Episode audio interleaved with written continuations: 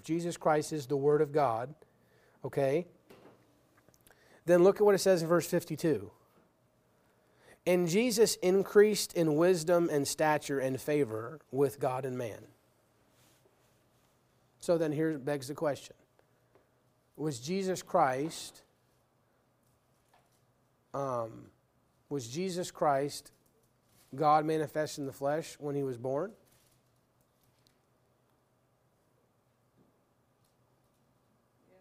Was he or was he not? Okay.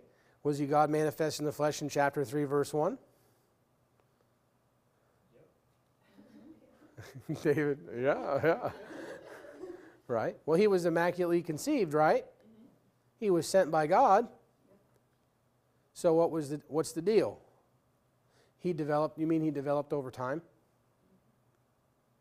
And then when he was complete, God said, You're ready, and he, and he started his ministry? Is that what you mean? Oh, so you mean like the Bible from the originals all the way down until the King James Bible? You say, What was that? It was just like saying Jesus increased in wisdom and stature and favor with God and man. What was it doing? He was growing. The Word of God was growing. And eventually it got to a place in 1611 where it was a full maturity, and God said, Whew, and He breathed on it. And He said, Now that's the Word of God just like Adam.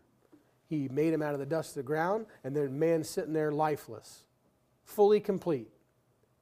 And God goes, and he breathed into his nostrils the breath of life, inspired.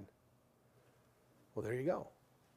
So, when they were back in Tyndale's day, and all they had was a Tyndale Bible, and they killed Tyndale, and he only had the first part of his Bible done, and so Coverdale comes along and he finishes Tyndale's work because they burnt Tyndale at the stake. And it goes from Tyndale, I think it's the Matthew's Bible or the Bishop's Bible, and it goes down to the Geneva Bible and the Great Bible and all these different English translations.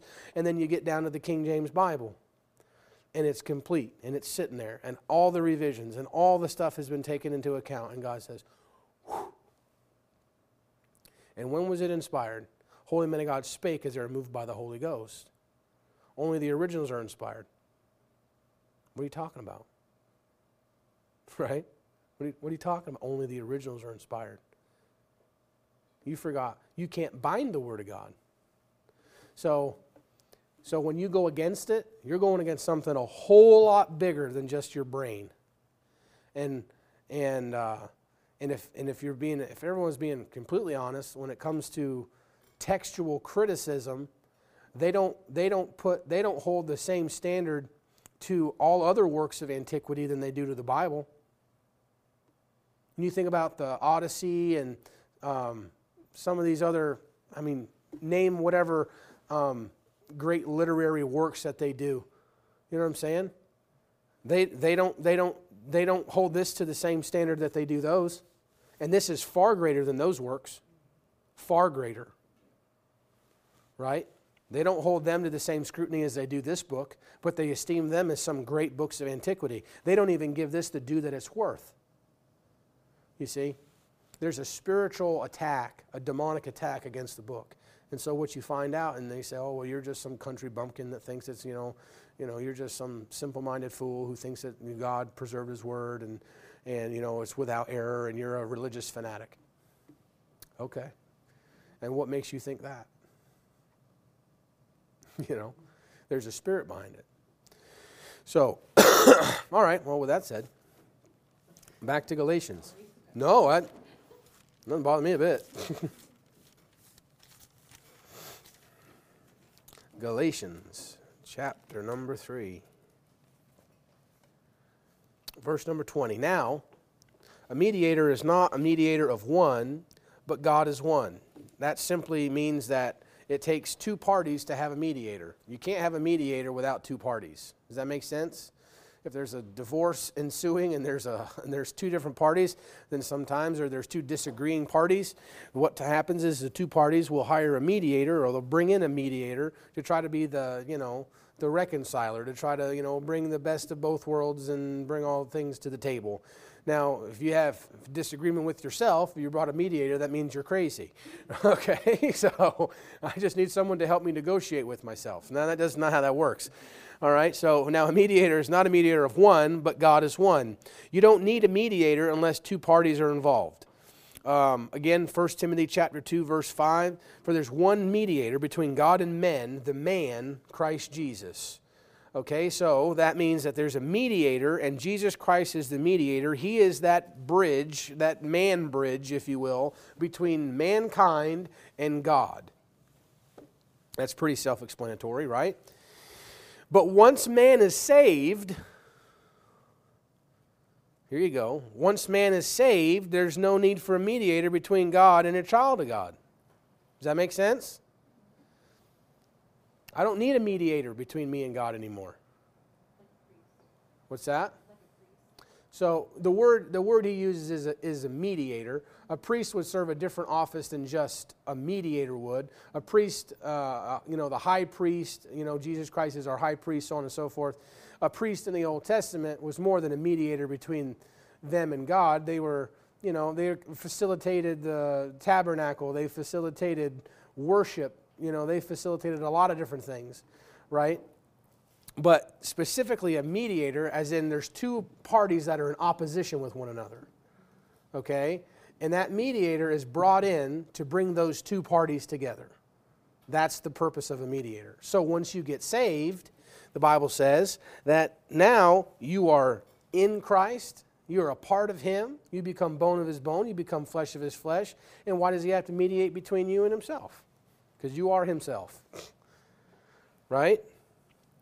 You know what he does now? He intercedes for me. There's no doubt about that.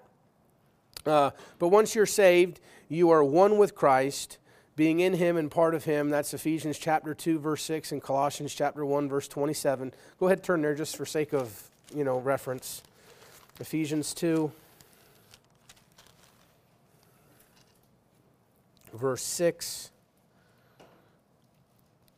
and hath raised us up together and made us to sit together in heavenly places where in Christ Jesus. I'm in Christ.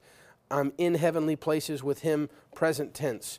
Colossians chapter number 1 verse 27 to whom God would make known what is the riches of the glory of this mystery among the Gentiles which is Christ in you the hope of glory uh, Jesus Christ is in me and I am in him. All right? Uh, once you're saved, uh, you don't need a mediator anymore. God deals with you as directly as he dealt with Abraham. You see that? I don't need a mediator between me and him anymore. You know what I need? I get, I get direct access. That's what he says now. He says, I can come boldly into the throne of grace that I may obtain mercy and find grace to help in time of need. Right? I'm a child now. I haven't been home up to New York in probably five or six years, something like that. It's been a while. You know, I always forget they always run together. But um, it's been it's been a minute, right, since I've been up there. You know what I know? That if I was to get in my car tonight and I was to drive to New York and I was to get into my driveway, you know what I could do? I could walk in the front door and I could open up the refrigerator and I could eat whatever's in that refrigerator. You know that? You want to know why? Because that's, I'm their son. I'm part the family. Now, if I rolled up to your house tonight and I said, man, I'm just a little hungry and Brother Rich is just down the road. you know what I'm saying? And I know it's late, but I mean, we're brothers in Christ, you know. And I just walked in the front door and had never been there, and I'm walking around trying to find light switches and bust open, and you know, he's got you know his prize turkey or whatever in the refrigerator, and I just had me a turkey sandwich. That would be unacceptable and extremely out of line, right? Why? Because the relationship's different. Now, I'm I'm bone of his bone, flesh of his flesh. My access is completely different because of the familiar relationship that we have. Does that make sense? And so I now have direct access to the Lord. I don't require a middleman. I don't require a middleman anymore. Okay, I can go boldly. And so uh, what, the, the, the reason I, I bring that up is because God dealt with Abraham the same way. There was no mediator between God and Abraham. We just we mentioned that before. um, and guess what God called Abraham? Anybody know what God called Abraham? Go to Isaiah chapter 41. I like this, man. This is cool. Isaiah 41.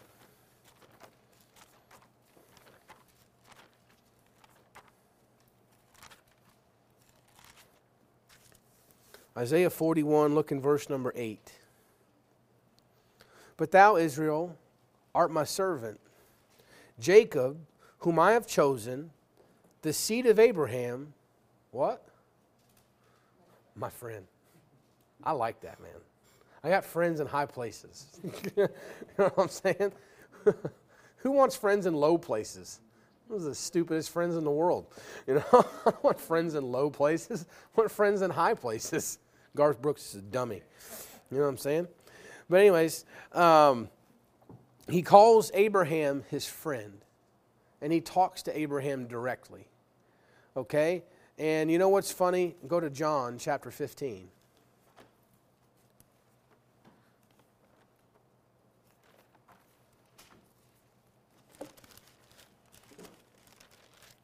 John chapter number 15, look in verse number 15. The Bible says, Henceforth I call you not servants,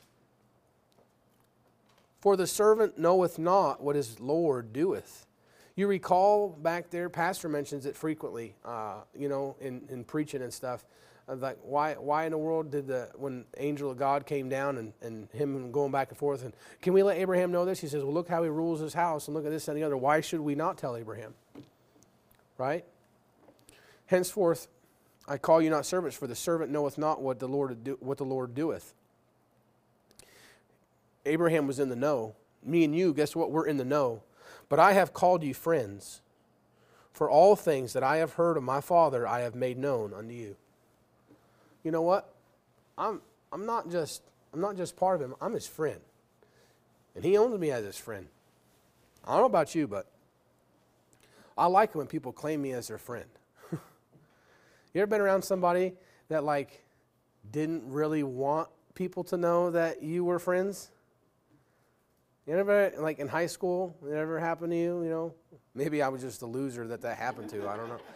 You know, but you know, you're like talking to somebody and it's just you and them, and then they, they're excited, and then all of a sudden somebody else comes up and they're like, "Oh yeah, this guy," you know, like walk away, you know, or something like that, or they try to like, and they start acting different because somebody else just showed up. You know, what a horrible feeling that is. You know, here's the God of the universe in front of all principalities and powers, in front of all the hosts of heaven, the angels and all created beings, and you show up. Right? And he says, Hey, guys, this is my friend. come here, come here, guys. Check this guy out. That's, to me, that's amazing right? To me, that's like, wow, he's not embarrassed about me. He should be. You know what I'm saying? Right? I'm thinking, man, I wouldn't announce the friendship. Maybe we should just ease into this thing. You know? Maybe I, I don't blame you. You know? Yeah, I, am kind. Of, I'm friend-ish. That's what we are. No, he uh, he he he calls us his friends, and he keeps us in the know, and he allows us to get close, and that's the mark of friendship. Is how close can you get? You know, a lot of people when it comes to friendships, they dictate how close you can get. You ever notice that about friends? Friends are funny. Friends are funny. They, a lot of times people, anybody ever heard the, uh, the term the friend zone? Usually you hear that, you know, with like guys and girls and stuff like that. And a guy wants to have a girlfriend and, uh, you know, uh, she puts him in the friend zone. And he's like, oh man, I'm in the friend zone, right? well, you know, when it comes to when it comes to friendships, there's some people they can't handle close friendships because it's all about them and they're extremely needy and they're jealous and they got to know everything that's going on. And why didn't you answer my phone call? And why didn't you? Why? Oh my goodness! It's like, where were you? And it's like, no, dude. It's like I live a life. You know, I got a lot. I got a life. You know, that's what that's what's going on. You know, and uh, and some some people they don't allow you to get close to them because it's like trying to be close to somebody that's drowning in water. It's usually not advisable, right? If somebody's drowning and they're flailing and they're just trying to grab and this, that, and the other, you can only get so close or else they'll kill both of you. And some people act like that, right? Some people, some people with friendships and relationships is like that. They become too clingy. They become too needy. They become, I need more attention. Why are you talking to so and so more than you're talking to me? It's like, whoa, bro, what is up with that? Are we like teenage girls? What's going on here? I'm sorry, I don't think that way. You know what I'm saying? But then there's those kinds of friendships where you're very confident in who you are, and they're very confident in who they are, and you guys can connect on a level and a plane where you can be as close as you. You see, that's the key to friendship. I want to be a friend of Jesus Christ. Okay, well, be confident who you are. You say, who's that? A mess. An absolute mess. Because he's confident who he is. he knows who he is. He's, he's got no delusions. He's everything. And as long as you respect where he's at, he'll respect where you're at. He knows where you're at. That's why he says, Come now, let us reason together, say the Lord. Right? He, does, he knows that you're but dust. He knows you're grass. He knows all that thing. It's when you start to like, it's when you come to him and try to make yourself bigger than you really are and better than you really are. And he says, Why are you playing games with me? Just be honest, right? Just level with me. We can't build a true friendship and a true relationship uh, on a pretense full of lies. Just be honest. Lord, I'm this and I'm this and I'm this. All right, tell me about it. Let's talk about it. That's how you develop that close friendship, right? So God deals with you directly as He deals with Abraham, uh, and He calls Abraham friend. Now, uh, God uh, dwelt directly with Abraham, God dealt indirectly with Israel as a nation. He dealt directly with Abraham, he dealt indirectly with Israel. Remember that? He goes through Moses. Moses gets it. Moses comes, tells the people, so on and so forth. Mount Sinai, all this different stuff. God deals indirectly. Moses sees a part of God that the people don't see. So God deals with the nation of Israel indirectly, all right? And uh, go to Acts chapter 7 real quick. I'll show you something. And this is going to kind of put a bow on this whole, like, law affecting the promises given to Abraham, the law affecting salvation by grace through faith, and all this different stuff. Um, hopefully, this kind of puts a bow on it. Uh, uh, Romans, or excuse me, Acts chapter 7, verse number 30. The Bible says, And when 40 years were expired, there appeared to him, this is Moses, in the wilderness of Mount Sinai, an angel of the Lord in a flame of fire in a bush. Okay, I believe that's a pre-incarnate, um, a pre-incarnate um, experience or encounter with the Lord Jesus Christ. Okay, go to verse 35. So the, the angel uh, shows up in the bush to Moses in Acts chapter 7, verse 30. He ordains the law in verse number 35. This Moses, whom they refuse, saying, Who made thee a ruler and a judge? the same did God send to be ruler and a deliverer by the hand of the angel which appeared to him in the bush. So the angel appears to him in the bush, and then he sanctions or ordains him. Uh, the same that angel, same angel ordains him, as he says right there, because they said, "Who makes you a judge?" And he, and he says, "Well, who's going to who's say that it sent me?" He says, "Well, tell him I am sent you." Right. Um, and so the Lord ordains that. Okay? And he ordains it in the hands of Moses.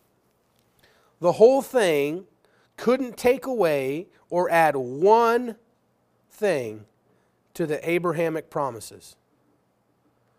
That whole situation with the Lord coming to him, or the angel coming to him, or however you want to say it, the angel coming to him in a burning bush, the angel ordaining him and sanctioning him to be the guy that delivers Israel through the law and gives him the law, that whole thing that happens with Moses in no way, shape, or form affects one thing that happened to Abraham.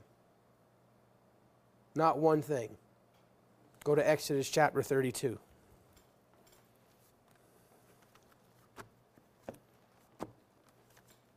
I just like to take the long way around everything here. Exodus chapter 32.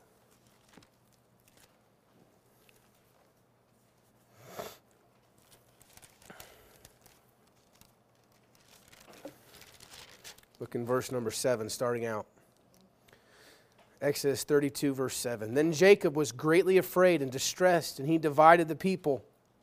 Excuse me, I'm in Genesis. I need to be in Exodus. What in the world? Exodus 32. I'm like, that didn't look right. Verse 7 And the Lord said unto Moses, Go, get thee down for thy people, which thou broughtest out of the land of Egypt, have corrupted themselves. They have turned aside quickly out of the way which I commanded them they have made them molten, uh, molten calf and worshipped it and have sacrificed thereunto. and said, Thus be thy gods, or these be thy gods, which have brought thee up out of the land of Egypt. And the Lord said unto Moses, I have seen this people, and behold, it is a stiff necked people. Now therefore let me alone, that my wrath may wax hot against them, that I may consume them, and I will make of thee a great nation. Wait a minute. You're going to try to tell me that the law disrupted or replaced or affected the Abrahamic promises? These people corrupted themselves, and God says, nah, just wait a minute. I'm going to wipe these suckers out. right? And I'm just going to start over. Well, would that have changed the Abrahamic promise if he chose to do that at that time? Absolutely not. He would have had to he would have had to go back on his promise to Israel. Look at what Moses says. And Moses besought the Lord uh, his God and said, Lord, why doth thy wrath wax hot against thy people, which thou hast brought forth out of the land of Egypt with thy great power and with mighty hand? Wherefore should the Egyptians speak and say, For mischief did he bring them out and slay them in the mountains to consume them with the face of the earth? Turn from thy fierce wrath and repent of this evil against thy people. Remember who? Oh, Abraham, Isaac, and Israel thy servants, to whom thou swearest by thine own self, and saidst unto them, I will multiply your seed as the stars of heaven, and all this land that I have spoken of will I give it to your seed, and they shall inherit forever. And the Lord repented of the evil which he thought to do unto his people. Why? Because he wasn't gonna, he was not going to allow that affect the promises given to Abraham and Isaac. You see that? So, how in the world could the law affect, affect the promises? God, God was given the law and God was dealing with a bunch of rebellious people, and it still didn't affect the promises. It was the promise that kept him from destroying them. You see that? There's no possible way that that messes up anything. So, anybody that tries to say that or put that thing on it, what they? They just don't read their Bible. They just don't read it.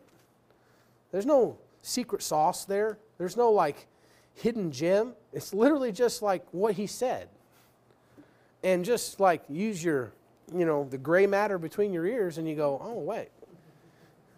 If, if that if, if that was going to affect the promises, right, then how could he have done this? Oh, it doesn't make sense. Yeah, it doesn't make sense because he used the, he used those promises to deter the Lord from doing that. And you know and you want to know something? I think if he would have if he would have destroyed him that day, guess what? He'd have raised up a new seed, and it would have still been the same seed, and he, and those promises that he gave to Abraham would have been just fine. He just killed the lot that he just killed a bad bunch that he had, and uh, Moses was still in that line, so Moses was the, still the original guy, and he would have been fine.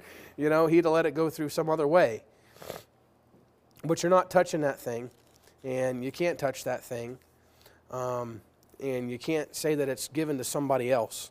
All right, uh, we've already touched number 21. This is the law, excuse me, this is the law then against the, is the law then against the promises of God? God forbid. Is the law then against the promises of God? He says, God forbid. Quick to respond. Again, what Paul has a knack for doing, and you read this as you read his writings is that is that he gives the opposing question, right? He gives you a bunch of he gives you a bunch of information, and then what does he do? Is he takes the criticism that would likely come, he asks that question, And then he debunks the question. He asks a rhetorical question. Okay? And he says, Is the law then against the promises of God? God forbid. For if there had been a law given to which uh, could have uh, given, which could have given life, verily righteousness should have been by the law. The fact of the matter is, is there was no law given that righteousness could have been achieved in. Because what does the law do? It fundamentally shows you how unrighteous you are. So, how could righteousness come by the working of the law? It couldn't. That only comes by promise. That only comes by faith in the Lord Jesus Christ. Okay? Let's see here. Verse 22. But the scripture hath concluded all under sin. That's pretty self explanatory. We've, I mean, if you know the Romans road, you know some of these other, um, you know, different things. All of sin come short of the glory of God. There's none righteous, no, not one. All of, you know, all that kind of stuff. You know, the scripture hath concluded all under sin that the promise by faith of Jesus Christ might be given to them that believe. Again, I feel that's pretty self explanatory. That the promise of faith of Jesus Christ might be given to them that believe. Again, the prerequisite for you getting the promise, um, there's a couple things here, qualifications. One, you realize that it's obtained by faith. It's obtained by faith in Jesus Christ, and it's obtained by faith in Jesus Christ by belief, and only to them that believe. And that's going to be important here in the next couple seconds because we're going to get into like three or four big heresies that are taught in Galatians chapter 3 in the next few verses. And um, this whole fatherhood of God, brotherhood of man thing, that doesn't work with that very well. Verse 23 but before faith came, we were kept under the law, shut up unto the faith which should afterwards be revealed. Again, but before faith, that is, you live in the dispensation of grace that is obtained by faith in Jesus Christ, plus nothing. That's New Testament faith. Now, there's always an element of faith. Uh, there was an element of faith in the Old Testament, although there was a lot of sight that took place, right? Um, still, you had to do what you were told to do. Uh, Abraham had, a, had, a, had faith, but the faith that is being talked about here had yet to be revealed, should be re- revealed afterwards. So we know what's talking about the New Testament faith. Obviously, in the context of Galatians, you can't take that verse out of context and try to put it on, you know, Abraham or something like that. This faith here is New Testament faith, kept under the law. They say they were kept under the law. But before faith came, we were kept under the law. It's verses like that that make me, that make me scratch my head and say, How could you not be dispensational? It's verses like that that go, Why in the world would you say that in the Old Testament to say the same way they are in the New Testament? How could you possibly read that verse and get that from that? It makes no sense. He just told you, before faith came, we were kept under the law, shut up unto the faith which should afterwards be revealed. Who was it revealed to? Who's writing the book? Who's writing this? Paul. We talked about that a, few, uh, a week ago or whatever, the advanced revelations that God gave Paul. It was revealed to him. And so, what are they, they were going by based on Old Testament. That's why the book of Acts is so tricky. They're going from an Old Testament faith setup to what God's revealed unto Paul. That's why it's so tricky. But now he's, he's teaching this to the Galatians, and it's well established, okay? Uh, shut up afterwards in the faith which should afterwards be revealed. Verse 24 Wherefore the law was our schoolmaster to bring us unto Christ, that we uh, might be justified by faith. Again, justified, uh, being, uh, of course, the, the, the, you know, the nice, the nice is justified, had never sinned, right? Justified. that we might be justified by faith, not by the works of the law, but by faith. Um, that's uh, we, we've gone over the schoolmaster bringing us to Christ. Uh, verse 25, but after that faith has come, we are no longer under a schoolmaster. So that's what I told you uh, that the law is of no more relevance once Jesus Christ comes into the picture. And that shows us that as well. that after faith has come, we are no longer under a schoolmaster. We are all the children of God by faith in Christ Jesus. Now, verse, let's see here. Let's see here. Verse 25. Let's go to verse 25. Well, let's just let's read it and then I'll go through this cuz verse 25 to verse 29 is like back to back to back to back to back heresy and it's kind of neat how they get that. Verse 25. But after that faith has come, we are no longer under a schoolmaster. For ye are all the children of God by faith in Christ Jesus. For as many of you as have been, baptized, have been baptized into Christ have put on Christ. There is neither Jew nor Greek, there is neither bond nor free, there is neither male nor female, for ye are all one in Christ Jesus. And if ye be Christ, then are you Abraham's seed and heirs according to the promise. Okay? Uh, verse 25, five heresies. I think I, I, I've, I've shown you this before, but I told you that we'd hit them once we got here, and now we're hitting them. Okay, verse 25 is called hyper grace. Hyper grace, or the fancy million dollar word, is antinomianism. Like that one? It's Greek. Anti, obviously, against, right? Um, uh, nomos, N O M O S. Um, nomos, that's uh, anti, oh, what was it? Um, I'd have to look it back up. That's escaping me now. It doesn't really matter. It just show you how smart I am. Shows you how smart I am, I forgot. but anyway, antinomianism. That is the thought that um, basically, you do whatever you want. Now that you're saved, um, that uh, grace is all encompassing, and basically, you know, you're not brought underneath the structure of any religious establishment or anything else like that. And basically, you know, there's no rules, there's no expectations, um, none of that. Antinomianism. You have no restraint basically you're open to do whatever you want to do. Basically, you can be saved like a saved hippie, you know? Go to Romans chapter 6.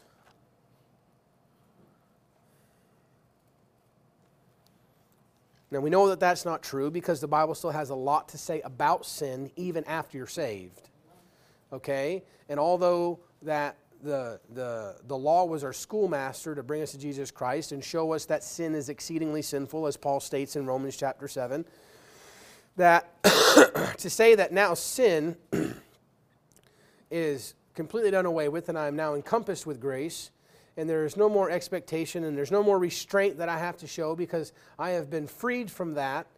Um, verse 14, Romans chapter 6, verse 14. For sin shall not have dominion over you, for ye are not under the law, but under grace. Hey, you just proved my point, right? I don't have it has no more dominion over me. What then? Again, what do we talk about? Paul has a certain way of writing, so he knows exactly what somebody's going to say to that statement. So what does he say? He says, "What then? Shall we sin because we are not under the law but under grace?" God forbid, you fool. Why would you say that? Know ye not that to whom ye yield yourselves servants to obey, his servants ye are to whom ye obey, whether of sin unto death or of obedience unto righteousness? You see that thing? So you, yeah, you're no longer underneath the, the dominion of, of, of sin and dominion of the law, but you can yield your members to sinful things, and the Bible says you shouldn't do that because whoever you yield your members to, that's the servant who you are and you're not supposed to be those kind of servants. So that dis- destroys that one right there. That's verse 25 antinomianism or hyper grace. There was an individual here not too long ago, and I had to uh, adjust that because uh, that's where he was going, was the hyper grace. Um, verse 26 For ye are all the children of God by faith in Christ Jesus. Okay? This is called the fatherhood of God and brotherhood of man. This is everyone's God's child. Right? Oh, we're all God's children. It's all God's children. Cheering. It's all God's children. Well, guess what? you ain't. okay? For ye are all the children of God. Which I don't, I don't, again, uh, maybe it's just knowing what I know or what I've been taught or whatever. To me, I read that and I don't even know how you get it out of there. I mean, unless you just take the first part and literally just disregard what it says afterwards. For you're all the children of God. Stop. There's nothing there. Why are we reading any further? He tells you the conditional phrase, the conditional statement by right after that, and he says, by faith in Christ Jesus. How do I become a child of God? It's right there in the verse. By faith in Christ Jesus. That wasn't hard, right? Go to Ephesians chapter 2 real quick, just so that you have a cross reference, because I feel like you should have a bunch of those. Ephesians chapter 2, verse 3 among whom also we all had our conversation in time past in the lusts of our flesh, fulfilling the desires of the flesh and of the mind. And look at this, and were by nature, uh oh, the children of God. Uh, nope, pardon me, that's not right. The children of wrath. so that means you haven't always been the child of God, you've been the child of the devil right? And once you, by faith, accept Lord Jesus Christ, you get adopted into a new family. Again, another New Testament, a very important doctrine, the, the doctrine of adoption. Uh, the adoption to wit, the redemption of our bodies, so on and so forth, adoption into the family of God. Uh, so that kind of disproves that. That's the fatherhood of God, brotherhood of man. Again, any, any secular, humanistic, um, you know, mushhead is going to try to, we're all God's children. No, no, no, we're not. right? For as many of you as have been baptized into Christ have put on Christ. Anybody know what that one's called? We've talked about it before. We've gone over Campbellites in the past. What's that doctrine? What do, that, what do the Campbellites teach? What do they call it? So it's water baptism, but the, but the heresy is called baptismal regeneration. I know it's a big fancy word, but that's, you know, put those fancy words in your pocket someday, and if you get them, you know, you pull them out and they go, You're a scholar, are you? You know, no, no, I just, you know, picked it up on the back of his tomato can or something like that. You know, baptismal regeneration. Basically, I mean, you can see baptismal, and when they say baptismal, they mean like plunky in water, right? Uh, regeneration. That means the way that I'm regenerated is through baptism. That's the, the, the, the, the title of the, of the heresy, if you will. Okay? Now, again, the problem with that is we've, I won't go exhaustively into this because we have gone over Campbellites in that and possibly have some notes, but in case you weren't here for that, um, every, the, the, the problem is, is a Campbellite or a Church of Christ or a church, you know, of whatever, uh, they, every time they see the word baptism, they see water. And the truth of the matter is, is uh, there's water, water everywhere, but not a drop to drink, as Dr. Rutten would say. There's no water in Galatians chapter 3. Okay? There's no water there. And so, what's the problem? is if you read water into that, you're going to get all messed up. You're going to get boogered up, if you will. Go to Romans chapter 6.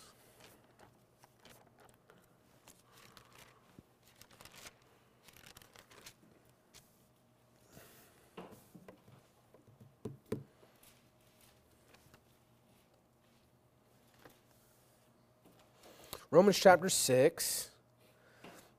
I love it when I, uh, you ever, you ever, you know how authors have styles of writing?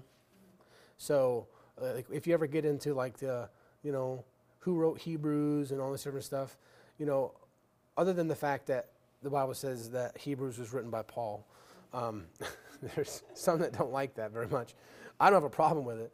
Um, but uh, what you find out is some of the style in, in Hebrews, uh, there's overlap, right? And so, um, but you see here again, the style is very evident. What shall we say then? Shall we, con- uh, shall we continue in sin that grace may abound? God forbid. This is a tactic. This is, this is, this is Paul's, what they would call his voice. okay, in writing. It says this is Paul's voice. Um, how shall we say that? Uh, how shall we, excuse me, how shall we that are dead to sin live any longer therein? Know ye not that so many of us, as were baptized into Jesus Christ, were baptized into his death? Okay, how are we baptized into Jesus Christ? Well, the Campbellite would read that, or the Church of God would read that, or Church of Christ would read that, and they would say, well, that's through water baptism, right? Okay, go to 1 Corinthians chapter 12. Because again, Scripture with Scripture. We say, oh man, it doesn't say. Well, you know what it it's more it's just as important to know what it doesn't say and to know what it does say. And one thing that it does not say is water. And so if you put water in there, you're making a huge assumption. Especially because when we go to 1 Corinthians, um, what did I say? 1 Corinthians, I have a note back here. 1 Corinthians chapter 12, verse 13.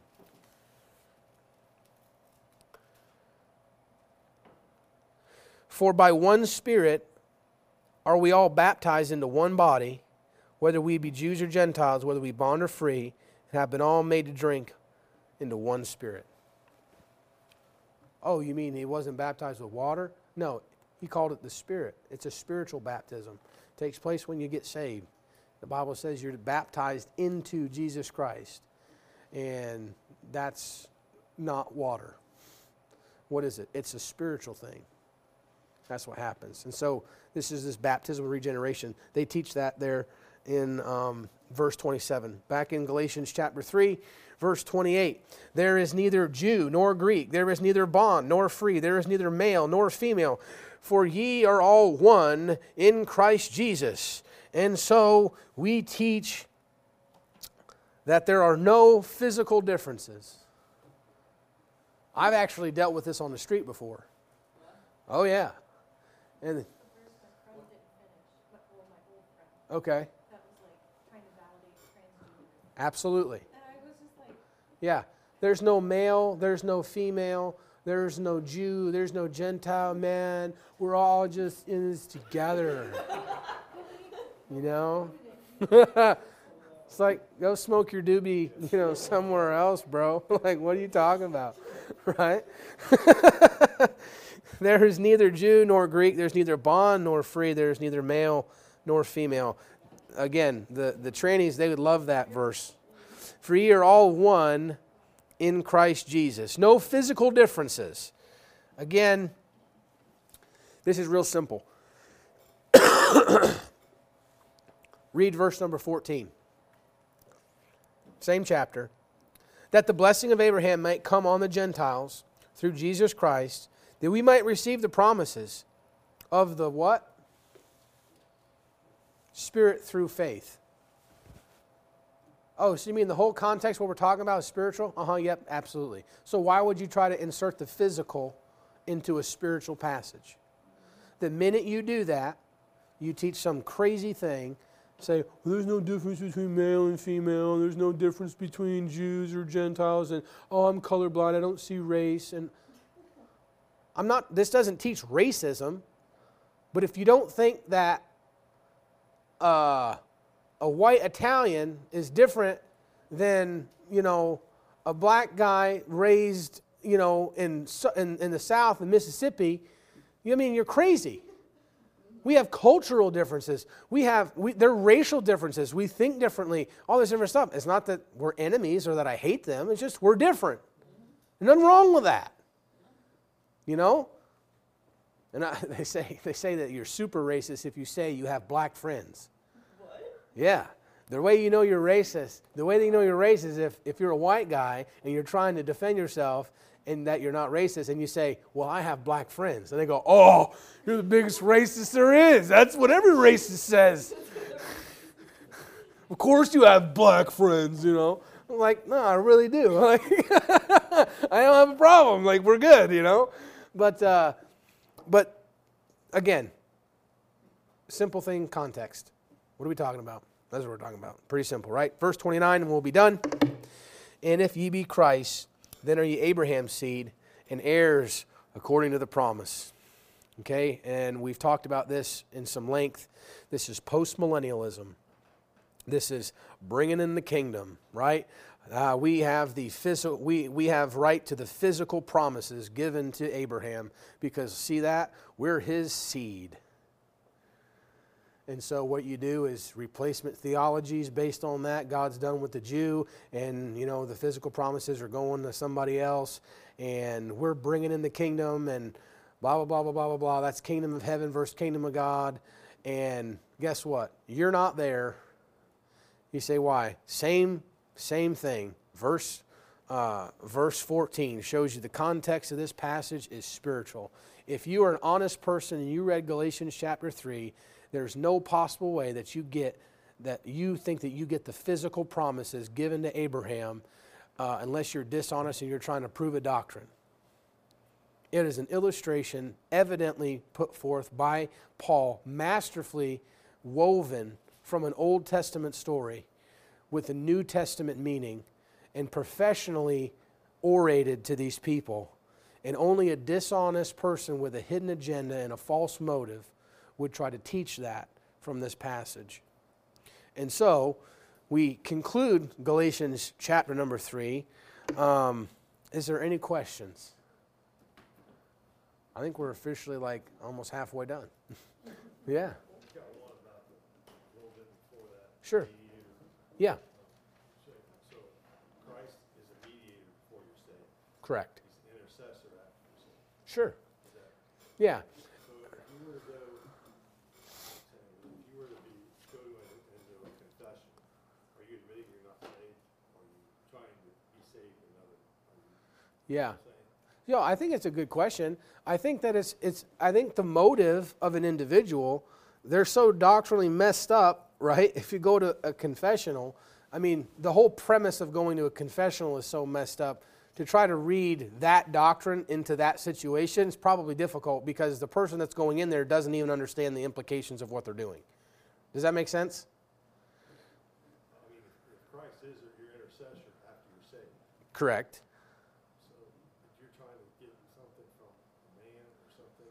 So let's say, let's say, because I don't believe that all Catholics are lost, right? I believe a lot of Catholics are probably saved, right? Now, but if you're steeped in false doctrine, you could be a saved individual, go into a confessional booth and tell all your dirty secrets to a priest, and you think that that is going to offer you forgiveness or give you some kind of, um, you know, favor with God and, and clearing of your conscience and clearing of your sin. Now, does that does that does the fact that they're going in there prove that they're not saved? No. Right? Do they understand the doctrine of mediation versus um, uh, mediator or, or versus intercessor? No. That's why it's so important that if a Catholic gets saved, if they don't get in the Bible, very seldom do they ever get out of the traditions and the false doctrines that are in the Catholic Church because they're so closely intertwined um, that, and it's so traditional, and it's and it's all hinges, and your salvation hinges upon it. It, just it's really it's a hard system to get out of, and it's that's why it's so hellish. That's why it's so you know uh, demonic.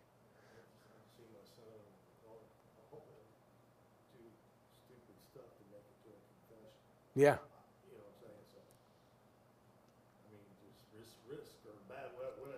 sure. Boom. Oh, sure. But if your if your salvation hinged on it, man, you'd risk life and limb to do the same thing. Yeah. See, if they could ever grasp their mind that guess what? If I'm if I'm at enmity, because he said that he abolished the enmity. Remember we read that? Uh, he abolished the enmity contained in those ordinances, because those ordinances show that you're an enemy of God. Okay? If you're an enemy and you've got God, here's Jesus Christ, He's the only mediator you have. The Pope ain't your mediator, and your preacher ain't your mediator and your mom and your dad and your brother, your sister, your husband, your wife, your kids aren't your mediator. You got to go to Jesus Christ, period. He's the one that can mediate that problem. You say, I don't like Jesus Christ. Okay, well, You ain't talking to him unless you talk to him. Right? So, he's the mediator. Once you get saved, you become him. You see? So, who's the mediator between Jesus Christ and God the Father? Nobody. And so now, Jesus Christ is my intercessor. He, he, he you know, I, I know not what I should pray for like I ought, you know, and uh, when I pray, he, he maketh intercession for me with groanings which cannot be uttered. What a great thing. What a wonderful promise. That's the glory of not just getting saved, but of getting in the book and understanding the doctrinal implications of what it is you got after you got saved. You go, my goodness, man, I got it way better than I thought I'd. I got, you mean I got escaped hell in this too? Right? And then you start compounding all those biblical terms and like justification and redemption and adoption, you know, and propitiation and all these Bible words. You go, man, it just keeps getting better and better and better. You know, so I look at somebody like what you're saying, and I, I just go, man, I wish I get it. You know, is that some kind of proof? Could you look at that and say, well, I definitely know they're not saved? Well, no, some people are steeped in false doctrine, and they honestly believe that that's how their salvation is attached. And um, can you be saved and steeped in false doctrine? 100%. So there's no telltale sign. Again, I, when I, I go back and forth, the only people who really know if you're saved are you, God, and the devil. You know, period. Sir. Um, so, like when I pray, I think the way most of us pray is to Father, you know, to Mhm. God the Father through Jesus Christ. In Jesus' name we pray. Sure.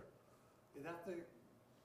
Is that because we're in Christ, we're praying to the Father in the na- in the name of the Lord Jesus Christ? I mean, Absolutely. proper way. Right? Yeah. So when it t- when it comes to when it comes to prayer, you know the you know he gives the Lord's prayer. They call it the Lord's prayer, right? Um, and it, you know, our Father who art in heaven, hallowed be thy name. That king, kingdom come. Right. That's that's that was a that was a a lesson on prayer given to the disciples. The Lord's actual prayer is John 17, right? And so in that prayer, you know, he's making inter- go to go to turn to John 17.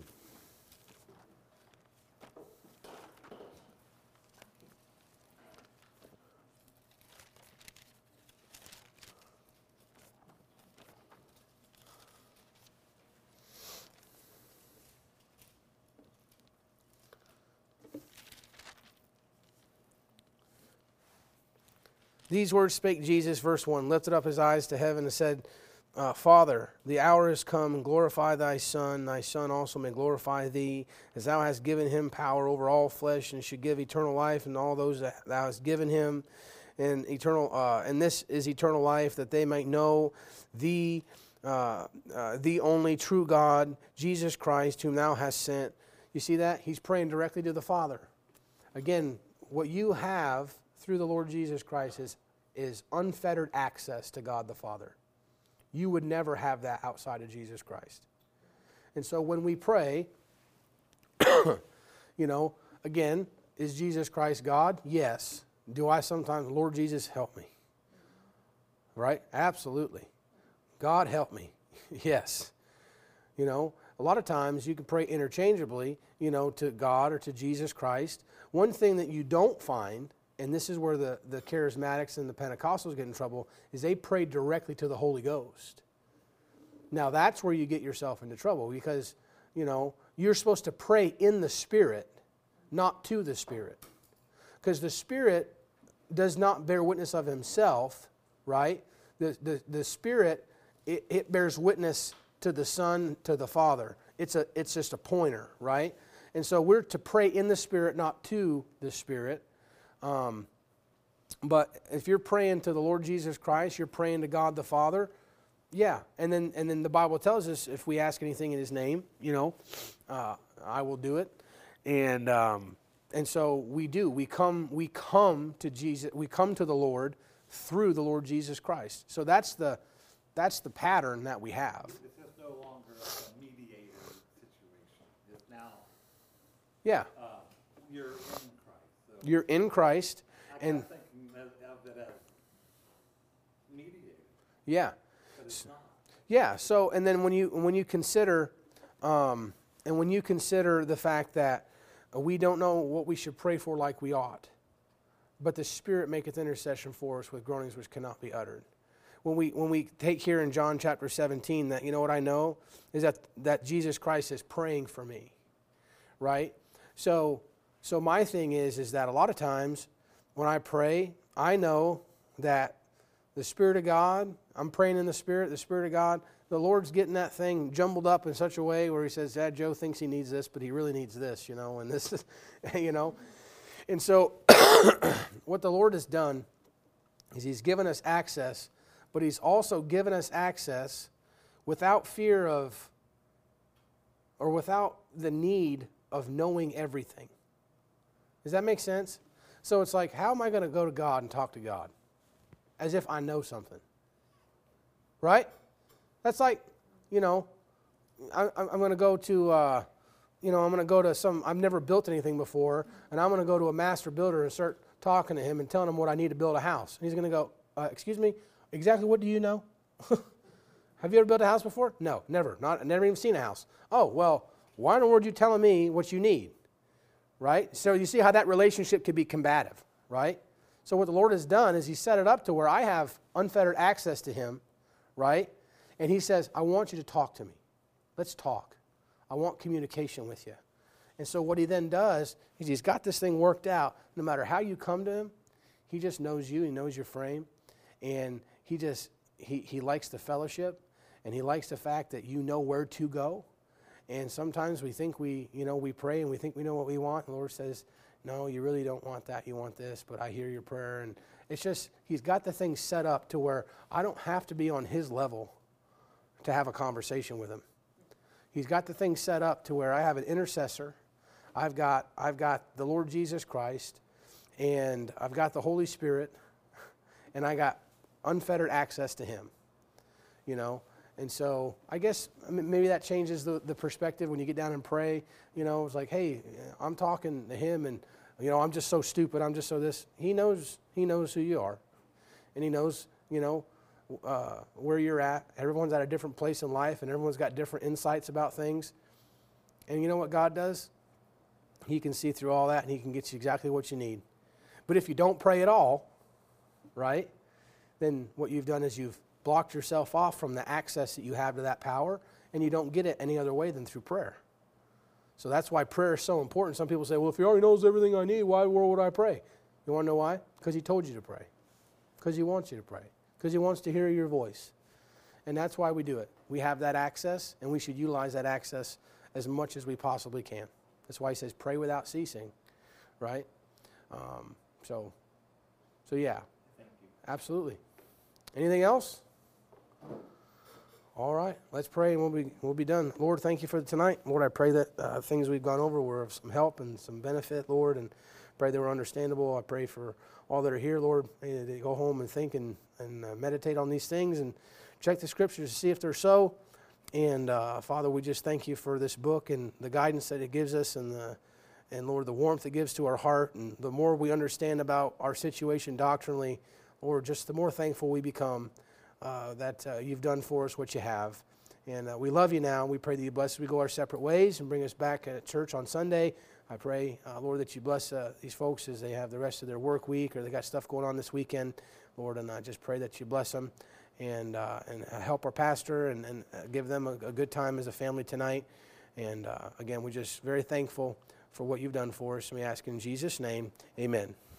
All right.